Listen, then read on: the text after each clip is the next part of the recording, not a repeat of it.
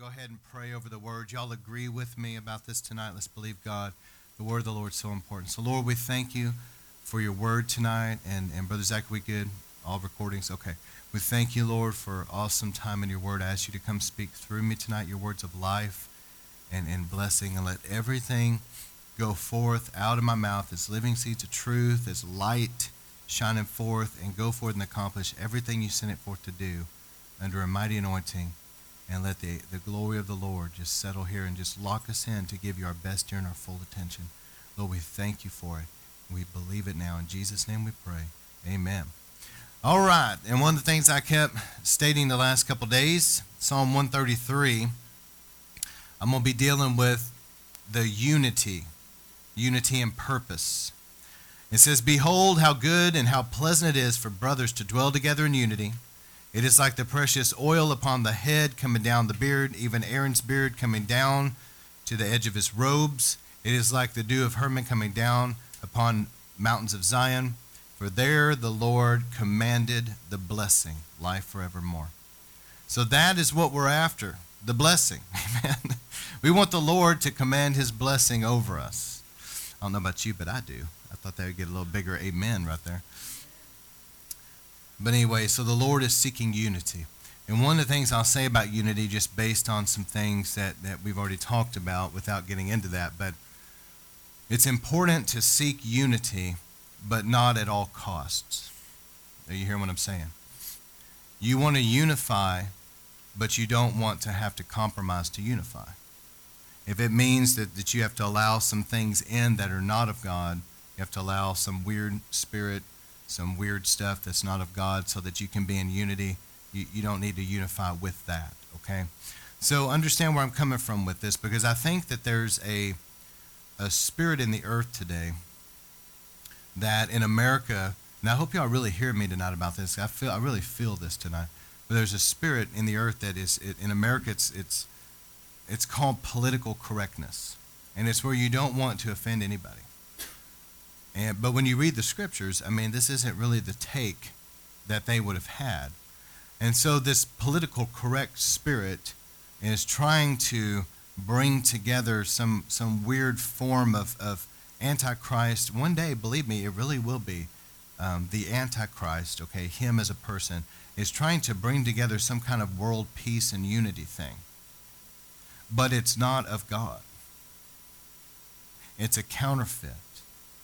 And so this counterfeit unity thing that's going on is actually satanic.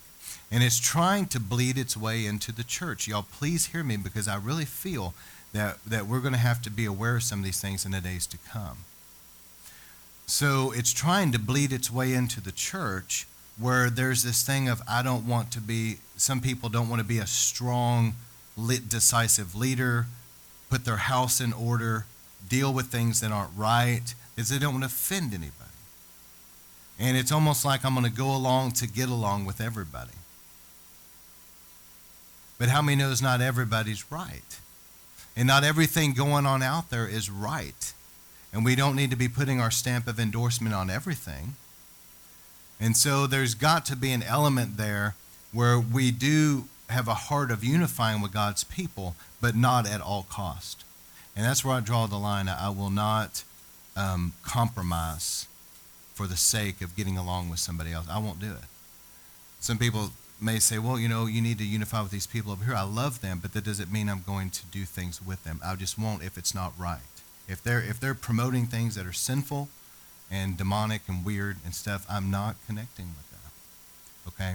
So there's there's some wonderful stuff going on in the body of Christ, wonderful stuff. I love the revival crowd. I'm, I'm that's my DNA.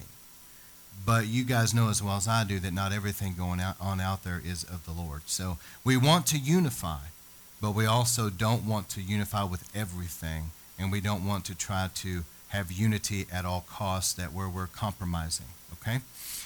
All right, so that's where I'm coming from tonight is that, and then interestingly enough, I'm going to finish this thing with the uh, teaching Jesus did on I've come to bring a sword. So we're going to begin this with unity and end this with division. This is going to be an interesting sermon. Just pray for me, it'll work out. All right. In Leviticus 5, now this was some of the teaching actually that Dick Reuben brought to the body of Christ in Brownsville before revival. And he laid, John Kilpatrick said, he laid some groundwork for the coming revival. And so I'm going to kind of um, use some of his stuff right here, and I'm going to embellish a little bit. But it's called the trespass offering. This is really interesting study. So there were five major offerings. I'm going to go quick. In the Old Testament, they had to bring things into the temple area to be sacrificed for their sin. Now, let me give you the five major offerings and how they apply to us today. The first offering is called the offering, the burnt offering. They would bring something to God and they would give it to the priest, and the priest would cut it up and do all that they do, and they would burn, put it on the altar to be burned before the Lord, a sweet incense unto him, a fragrant offering unto him. And that was called a burnt offering. And where we apply the burnt offering in our lives as Christians today, in the spiritual sense, is that we lay our lives on the altar and say, Lord, I want to be a holy, living sacrifice, holy and acceptable unto you and let your fire burn through me and burn out anything that's impure. I want my life to be a burnt offering for you, a living sacrifice, holy and acceptable in your sight. So that's the burnt offering. The second offering was called a um, meal offering or a grain offering. And that has to do with the works of your hands because you would use your hands to pluck grain and you would work and work. So, what that has to do is this. Now, as a Christian, that we say, Lord, we love you so much that we want to give our time and our service to serve your kingdom and do things for you. We want to work for you. We want to be about winning souls and, and doing things in God's house and serving the kingdom. That's, that's how we use that offering, so to speak, to worship God. Then there was called the peace offering, or it's also called the fellowship offering. What that offering was, they would bring that there, and what that is, is Lord, we love you so much that we want to be prayer warriors. We want to fellowship with you and we want to spend time with you. That is the fellowship offering or the peace offering that you, you spend time with him and pray. All right. Then you get the two offerings that were mandatory.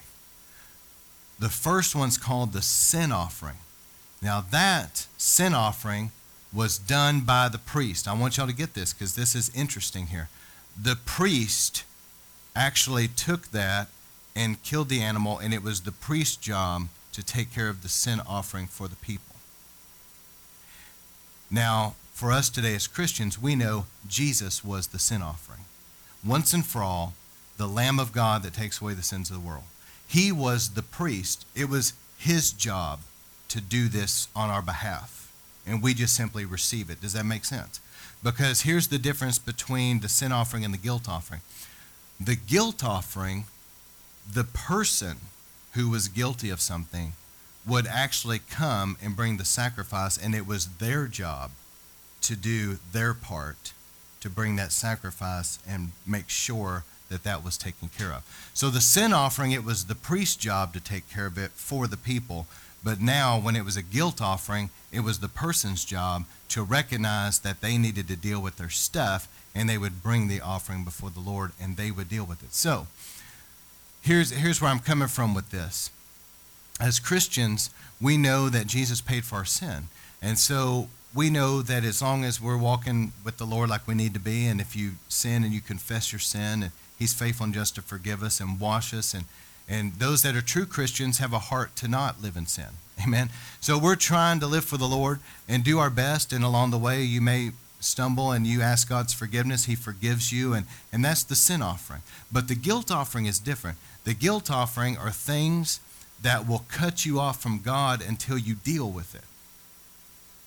And the guilt offering are things that people a lot of times let go in their life and they don't realize that they're doing it. I'm going to give you several examples. Let me read this to you, and then I'll give you the examples of what I'm talking about. Leviticus 5 1, the book of Leviticus, the easiest read in the whole Bible. Amen. Some people did not get that. Leviticus is, is probably the most challenging book to read in the Bible, okay? But anyway, just bear with me. Now, if a person sins after he hears a public adjuration to testify, when he is a witness, whether he is seen or otherwise known, if he does not tell it, then he bears his guilt. In other words, if he witnessed a crime and he could testify on behalf to get the matter cleared up, and they asked him about it and he refused to talk about it, he was not going to get involved. The Bible says that that was a serious sin. I'm going to just keep going with me here.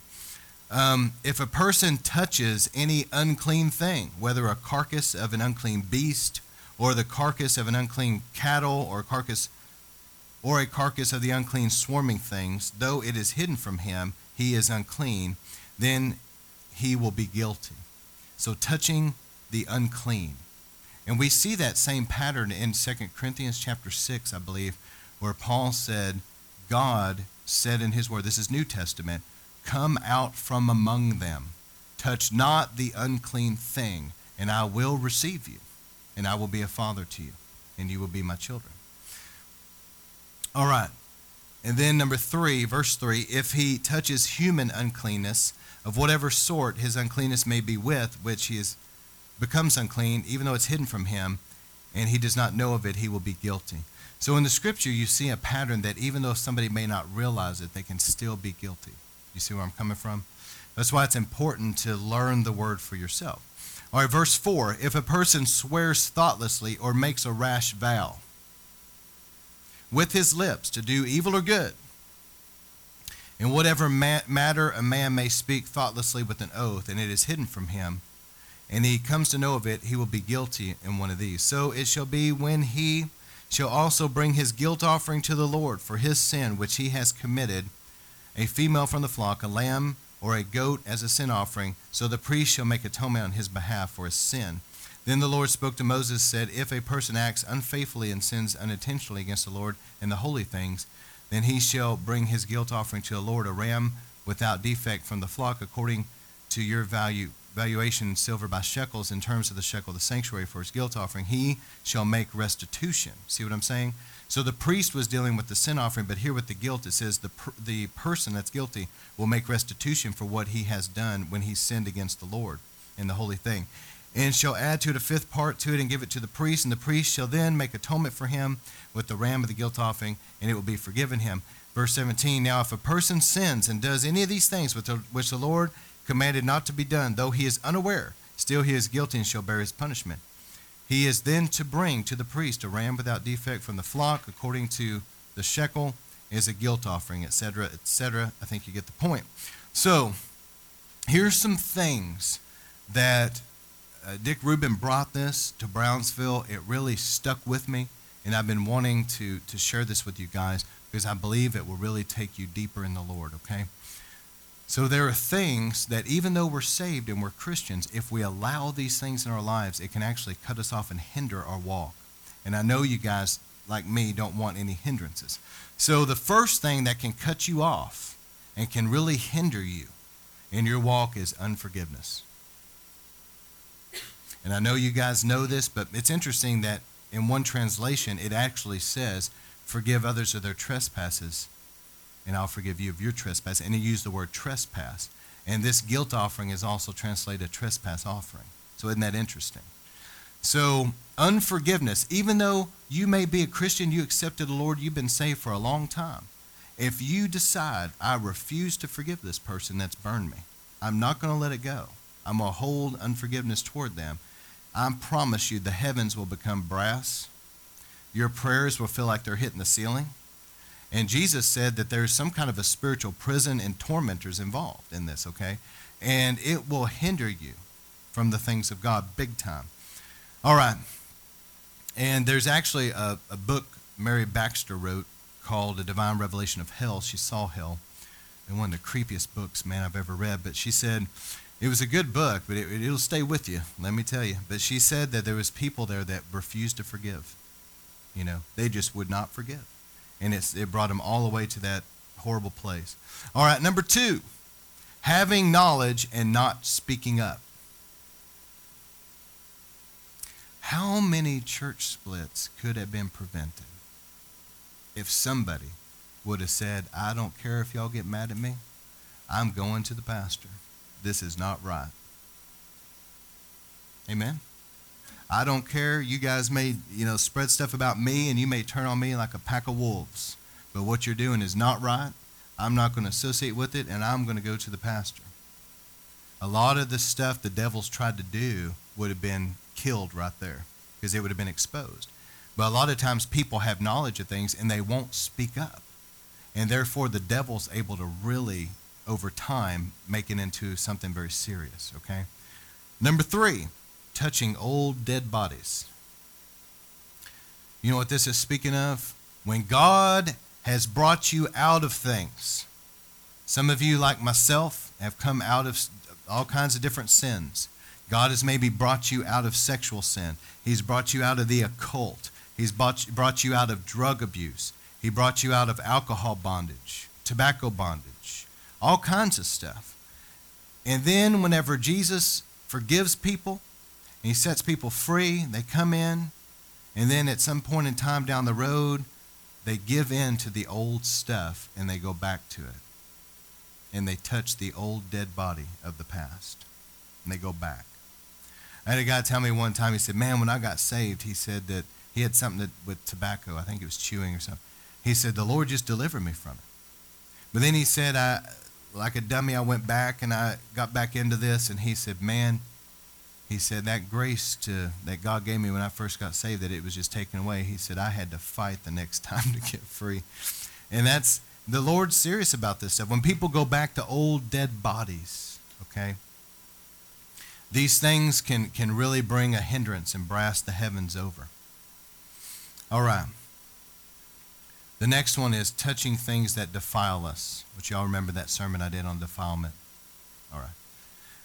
The fifth one is rash vows. Man, this is a serious one. How many of you guys have ever said to the Lord, Lord, if you do this for me, I promise I will do this for you. And then God did it for you. And then next thing you know, you're not fulfilling your end of the bargain, okay? That's actually a sin. See, people don't realize that to make a vow to God, a promise to God, and then not keep it is actually a sin. And these things sometimes people will wonder why is there like a stubborn sickness or a, a stubborn issue in my life that I haven't been able to get on the other side of it? What is this thing? What is the problem? Why has this thing been so stubborn? Why won't this situation budge? What is the deal? Sometimes, if you go back to the trespass, the guilt offering, and you start examining some of these things, you might find that there was something there, though you were unaware of it, was still there and was a hindrance. Maybe you made rash vows. And not just to the Lord, but I mean, if we make a promise to somebody, we sincerely promise somebody we're going to do something, we really need to follow through with that.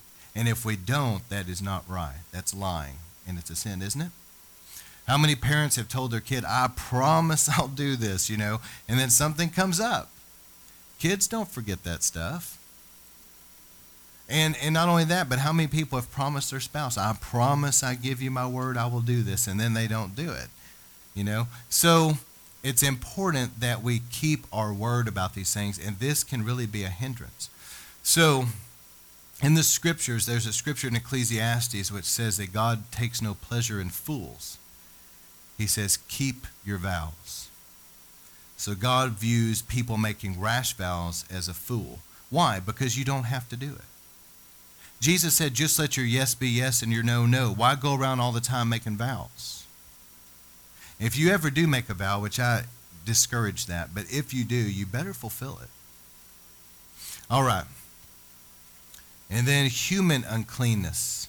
They've mentioned that touching human uncleanness in 2 Corinthians 6, where I talked about earlier about touching the unclean. But listen, that has to do with being defiled by the flesh. Did you know that there's people that by giving in to their sinful nature, they are actually defiling themselves? People that are giving in to their sinful nature are defiling themselves. Are y'all getting this? I feel like I'm actually breaking through some stuff that needs to be broken through. Okay. So, your flesh, as you give in to the sinful nature, that's why Paul said to walk in the Spirit and not fulfill the lust of the flesh. And he said in Galatians 5:19 that those that live according to the flesh will actually not inherit the kingdom of God. So we know that there's got to be a dying to the flesh and not giving in to the flesh. So how do people give in to the flesh?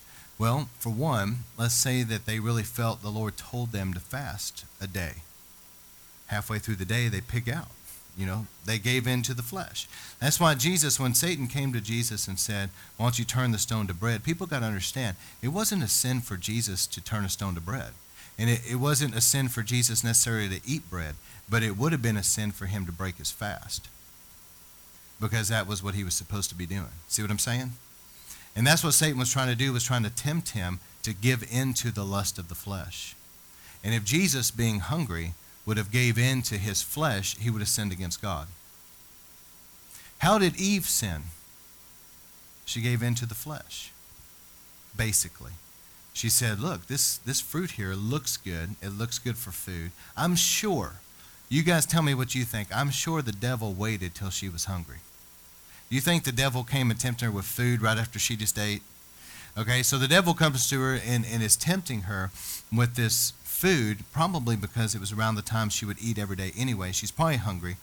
And not only that, it looks good for food and it was pleasing to the eye, and she gave in to that fleshly desire. And so today, listen, as revival is going to be breaking forth, we have got to learn how to die to our flesh is one of the things that Satan tries to bring during times of great visitation, great move of the Holy Spirit. He'll try to bring great deception. He'll try to bring a lot of things. But one of the things he'll try to bring is um, sexual sin, like adultery, and giving into the flesh. And you better keep your flesh under control. Die to that flesh. Walk in the Spirit. And don't allow yourself to fall into the sinful nature of the flesh. That comes in prayer. That's why David fell with Bathsheba. He should have been out going to war and he should have been doing stuff for the Lord, been busy about the Lord's work. But instead, what was he doing? He was taking it easy, relaxing at home, looking at pornography.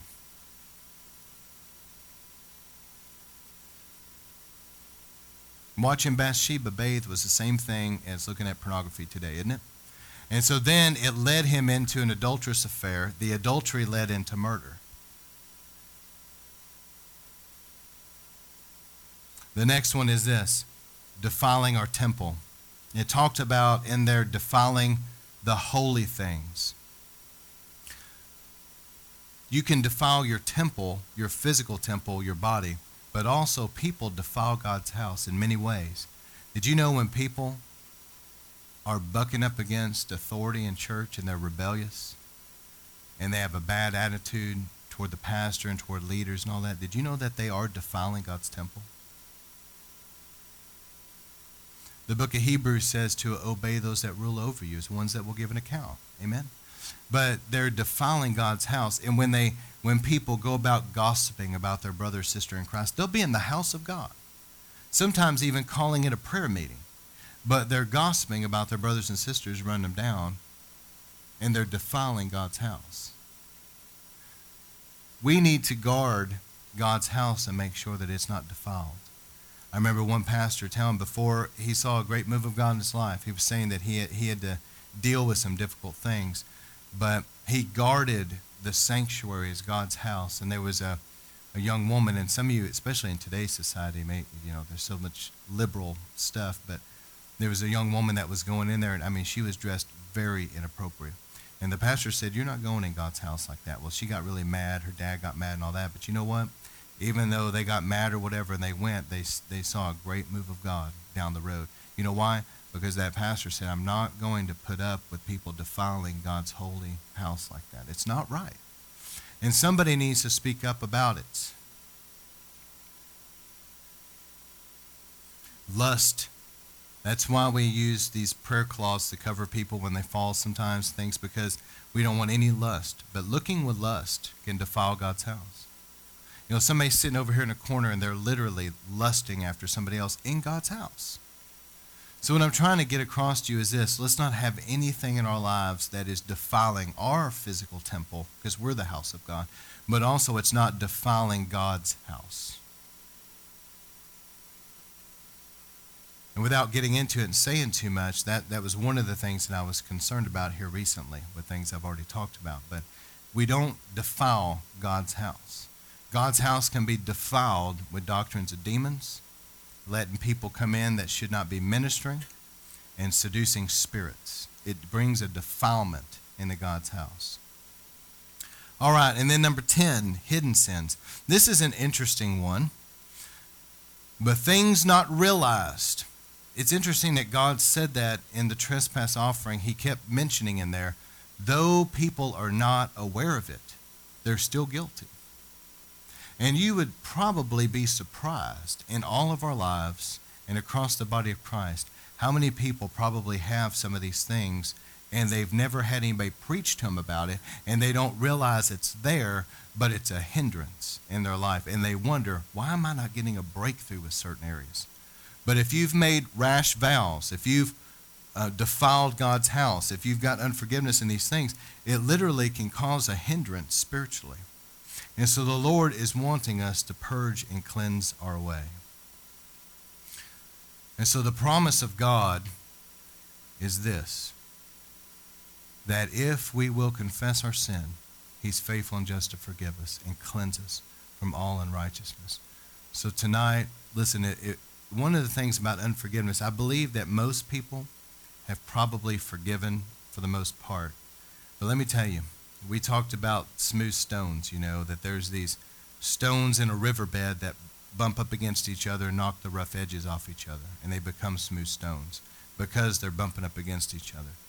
In God's house, there is going to be this bumping up against each other. Ow! You're knocking my rough edge off. Back off, buddy. Get you know why you keep going there. But it's it's the Lord is putting us all together and there's these rough edges that are getting knocked off of all of us.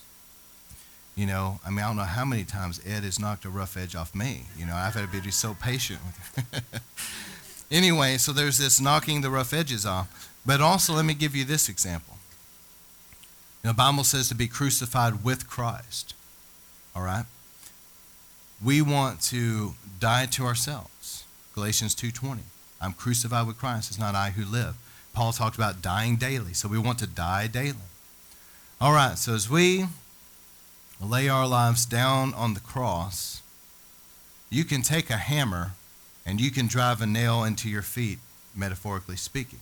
And you can even drive into one of your hands, but how are you going to get the other hand nailed to the cross? you're going to have to have somebody else help you with that. That's where Jesus had to have a Judas.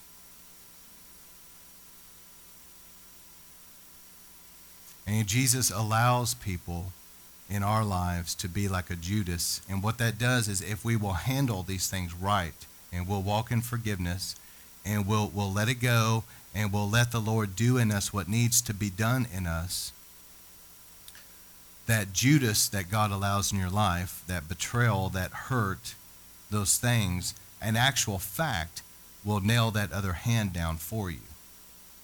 And there'll be a completion of what God is trying to do in all of us. But everybody that's going to be like Jesus and do what God's called them to do, they're going to have to go through the testings and trials that come with it. Because the testings and trials is what brings humility it's what brings the brokenness. It's what helps us to really truly die to ourselves for real and prepare us for our destiny. Just like a key. People say, What's the key to my destiny? In actual fact, you are the key to your destiny. So the Lord, have you guys ever gone and had to get a key made? Most of you have had to do that. It's you know, you look at it and it's just straight across. But they have to get that machine and it's got to cut specific grooves. So, what God does is He allows people in your life that are going to knock off those rough edges. There's going to be some betrayals, there's going to be some hurts, there's going to be different things. But in actual fact, what's happening is God is cutting the grooves in your life. And when He's finally finished preparing what needs to be prepared, where you're ready for your destiny, and everybody thinks they're ready before they are. Okay. But once he says you're ready and you're really cut the way it needs to be cut, prepared, then you're ready to fit that key into the keyhole of your destiny and your destiny will open up. But there has to be the process. If there's not the process, there's going to be problems. Let me give you a good biblical example. First, you look at the people that God used in phenomenal way, and you saw great trials. Okay? Like Joseph, David. Look how long God made Abraham wait. Why did God make Abraham wait that long, you know? But he made him wait such a long time. Why? Because it was really going to glorify him in the end. But let me let's talk about David versus Saul. King Saul was really not that bad of a guy at the beginning. He really, if you read the story, he was humble in his own eyes. He didn't seek exaltation. When they went to make him king, he went and hid. What, in the luggage or something, where everybody's stuff was? He went and hid. They had to go find the guy. He, he didn't seek promotion, he, you know, but he was what man would have picked. Man will always pick a Saul, but God will always pick a David. Just that's a principle. But anyway, he, he was a, a head taller. He was handsome. He looked like a king. He was everything that Israel wanted in a king. It was not God's will for them to really have a king, but they wanted it. And so God said, You know what? I'll give you what you want, I'll give you what you deserve. And he gave him Saul. Now, listen, Saul did not have to go through anything, he was just promoted one day. That's a lot of people out there. And because of that, Saul did not have the cuts and the grooves in his life where the Lord chastised him and the Lord prepared him. The Lord put him through wilderness times. Like Abraham, he had to wait and have faith. Like David, he had to go through difficulties. Like Joseph, he had to go through the pit and the prison. Saul didn't go through all that. He was just promoted overnight. So the problem was that Saul ended up falling really bad later in life. I mean, he got rebellious. He, he went to a witch for counsel. He had a tormenting spirit. He, he was unfaithful to the Lord. But look at David. Even though David was much younger, I'm sure, and he looked to Saul like a father figure, David being a young man, he had a heart after God, and God saw that. And that's why when Samuel prophesied, Samuel said this right at the very beginning. He said, There is somebody that has a heart after God, and God's going to raise him up in your place. And God saw David's heart. And so God saw something in David that he could use him and he could make him be a great king one day. But he knew that even though David had a heart for God, that he was going to have to put him through his cave wanderings, which a lot of theologians believe could have been up to about 16 years. And David had to run from Saul, who was a madman now, gone pretty much crazy, chasing him with the spear, trying to kill him, had armies pursuing him. He's having to live in caves. He, and he, he basically becomes like a pastor, so to speak, of all these um, rejects of society. People that didn't fit into society very well. They all rallied around David. But the anointing that was on David began to somehow affect them. Because even though they were rejects of society, people nobody else would have picked, they became David's mighty men. They became giant killers. And David went through some difficult times. I mean, if you look at the life of David, he was pursued by Saul, and he felt that he could not function within his own people, with, with Israel. So he goes and he lives among the Philistines. This is Israel's greatest enemy. The Philistines like David, and so they give him an area to live. And all of his rejects of society people are rallying there. And David figures, well, Israel won't let me fight in their military. So he is joining now Philistines' army, and he's fighting with the Philistines. And he figures, well, the Philistines, this is in the Bible. If you haven't read it, go read. He I imagine he figures, well, the Philistines are fighting Israel's enemies also. So I'll just go with them and fight Israel's enemies with them. You know, Israel won't have me. And so he ends up fighting with the Philistines. He fears for his life, so he has to pretend to be crazy. So he's drawing, he's like drooling out of his mouth, drool's running down his beard, he's scratching on a gatepost, acting like he's crazy so that they wouldn't kill him. The Philistines eventually turn on him and say, We can't trust this guy because he's an Israelite. An army comes in and steals out of Ziklag, steals his whole family. He's got to trust God for that. It's a long, difficult path for David. But David was faithful through it, and he would not raise up his hand against God's anointed. And the Lord prepared him and cut his life like a key. And when it was time, David was able to enter into his destiny and be raised up as king. And of course, we know that in spite of the fact he did sin in, later in life, nonetheless, he was Israel's greatest king. And to this day, God loved David and promised him that he would always have somebody on the throne. And Jesus is one of Jesus' names is the Son of David. So we know that God deeply loved David, but David went through the process. So what I'm saying is this let God begin to do a process in all of us that we're willing to really go deep. Now, let me close this out with this. Whenever we start cleansing our lives and purifying and purging and really going after God and letting God do a deep work in us, just like we've been reading about, Brother Zach's been teaching about these great revivals of times past, people that really went after God with all their heart, that they were letting the Lord do a deep work in them. And God really kind of cut the key of their life so that they could be used in a mighty way for Him. As we're doing that and we're cleansing our way, it is going to be prayer and intercession that bursts revival. And I've probably said that in every sermon. But let me give you a couple things very quickly about prayer. Number one, you've got to have a focus. I don't know if all this is in your notes, okay, but just write, write it down if it's not. But you've got to have a focus. That's why I put these intercessors in, in an area and I pray, Lord, and they're, they're focused on that specific assignment. But if you're going to really give birth to revival, you've got to have a focus. You can't just be all over the place. You've got to zero in and focus. Number two, effective prayer has got to be in accordance with the Word of God. It's got to line up with the Word. You know, as we read about the end times, Jesus said about Israel that they are going to take flight one day. When the Antichrist pursues them, that's what it's talking about, but they're going to take flight.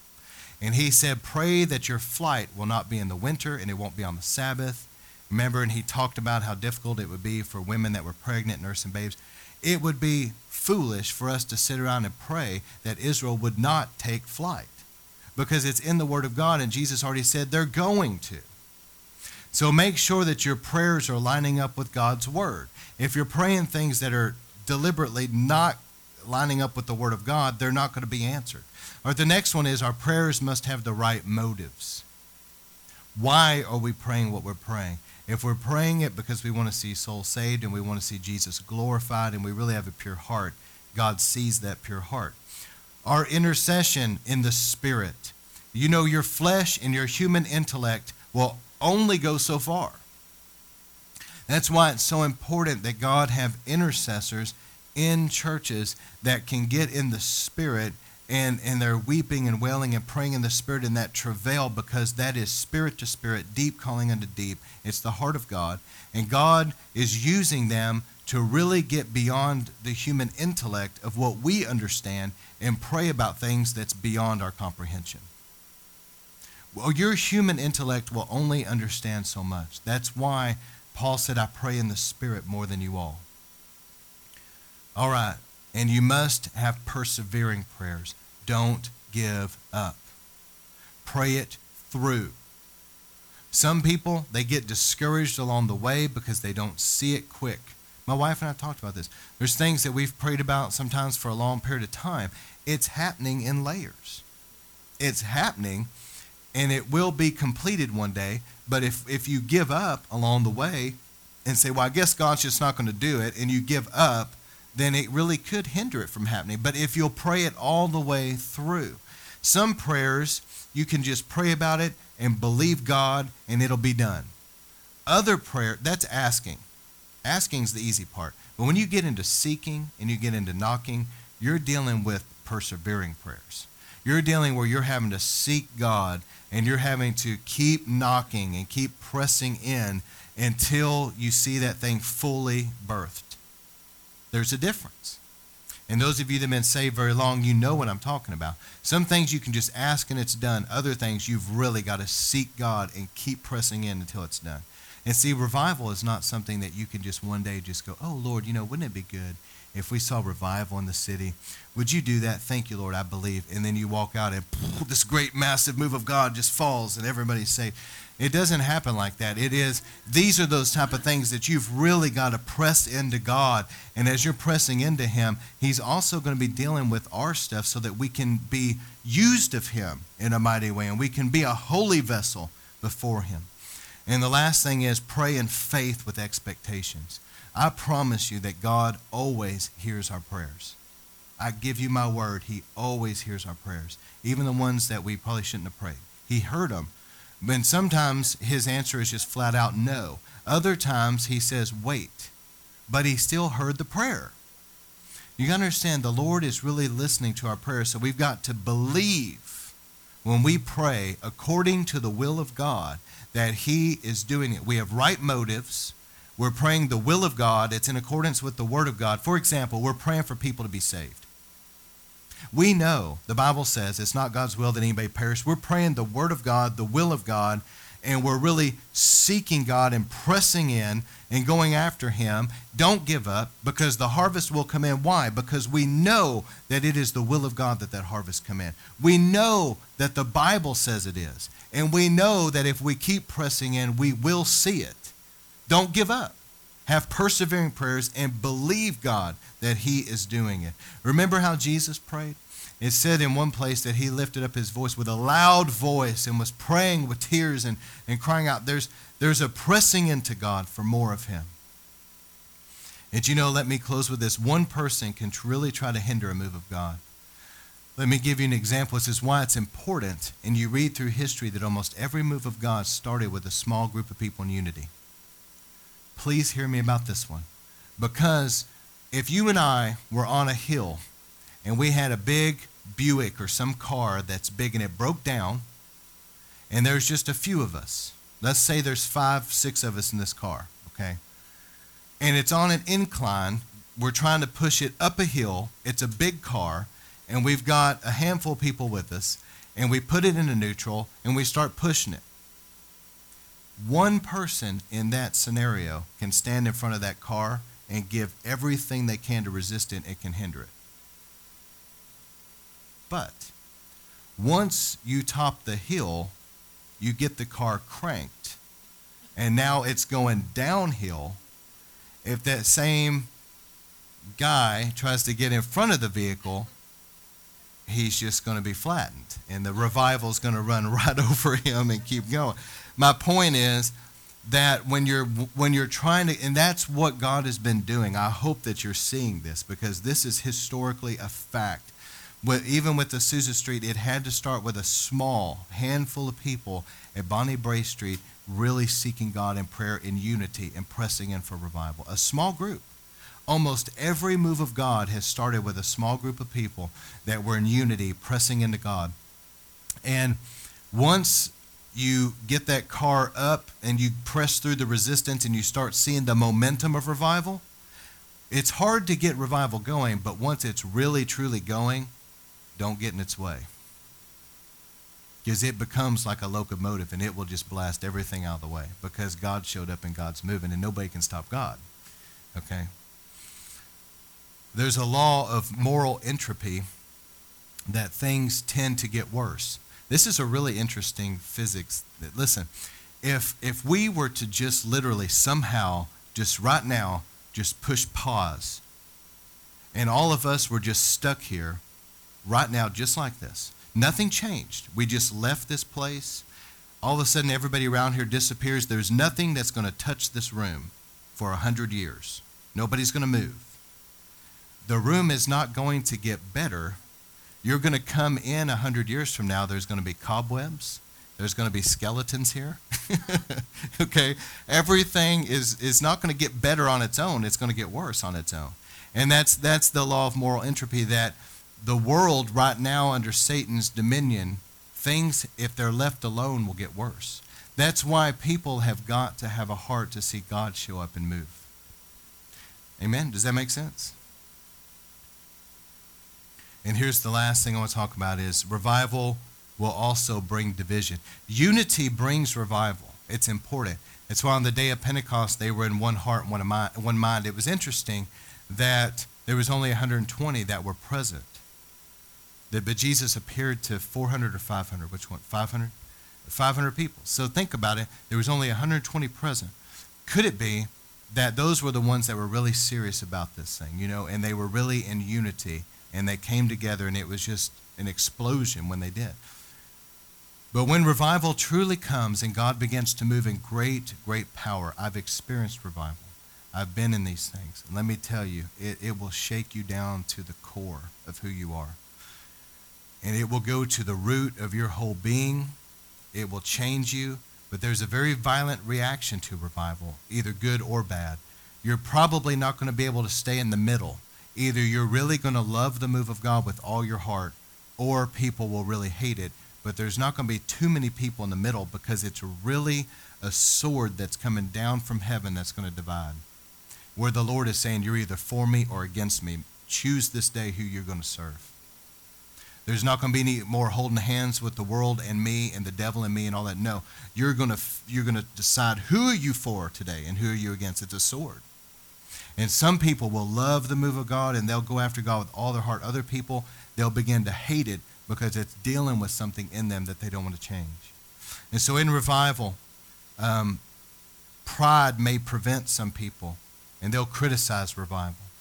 Others will get jealous of what's going on and they'll criticize it. Some people will be softened. The same light, I've said many times, the same light that melts wax will harden clay. Some people will get more and more soft and broken before God and tender and pliable. Other people will get harder and harder and more and more hateful, more and more critical. Some people will justify themselves. Others will repent. Usually it's the religious crowd that gives you the most trouble. Not so much the world. That the world will be a problem too, but it'll really be the religious crowd. See, when the when the Lord comes in that way, it's extreme conviction. It's extreme conviction. When Jonathan Edwards preached his famous sermon, Sinners in the Hands of an Angry God, in a monotone voice, I believe with glasses on, like this, just reading it out of a piece of paper that he wrote down, but it was so anointed. It was a sovereign move of God that exploded forth that day that people were gripped with the fear of God so much so that they clung to the pews in front of them, thinking that they were literally going to fall into hell at that very moment.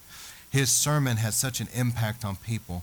Why? Because it was time a sovereign move of God. God was coming into that region and here's the last thing I would say. So you're dealing with extreme conviction. God's going to say, Who do you serve? The sword of the Lord comes and begins to divide. But yet it's interesting because it's unity that brings the move of God. Here's what I want to close with this last point here. Don't focus on building your personal kingdom, but focus, let the Lord use you to build his kingdom. We don't need another denomination. We don't need another church. We need the Lord to come down and change lives, okay? So don't be about building your own little kingdom. Be about his kingdom. You know, it's this is the honest truth before God, and he knows my heart. Whenever, let me just give you some things. I, I don't want to say too much along these lines, but I want you to hear me. My wife and I have talked about this in private, but the truth is, I want to do the right things, but I want to do the right things for the right reasons. So see, it please. I, have studied this out. I want to know, Lord, what what pleases you? What because I look at a lot of lot of different things. There, there's thousands and thousands of ministries and churches and denominations and things all over the world. Okay. But Lord, what really pleases you? What is it that really? And I begin to study these things out. And here's some things: to make His house a house of prayer. To be about seeking and saving the lost that people are really getting intimate with Him. They're, they're, they're getting the junk out of their life and getting close to Him. I'm telling you, that's a big deal with Him. He's wanting us to minister in a way that doesn't help people stay in sin.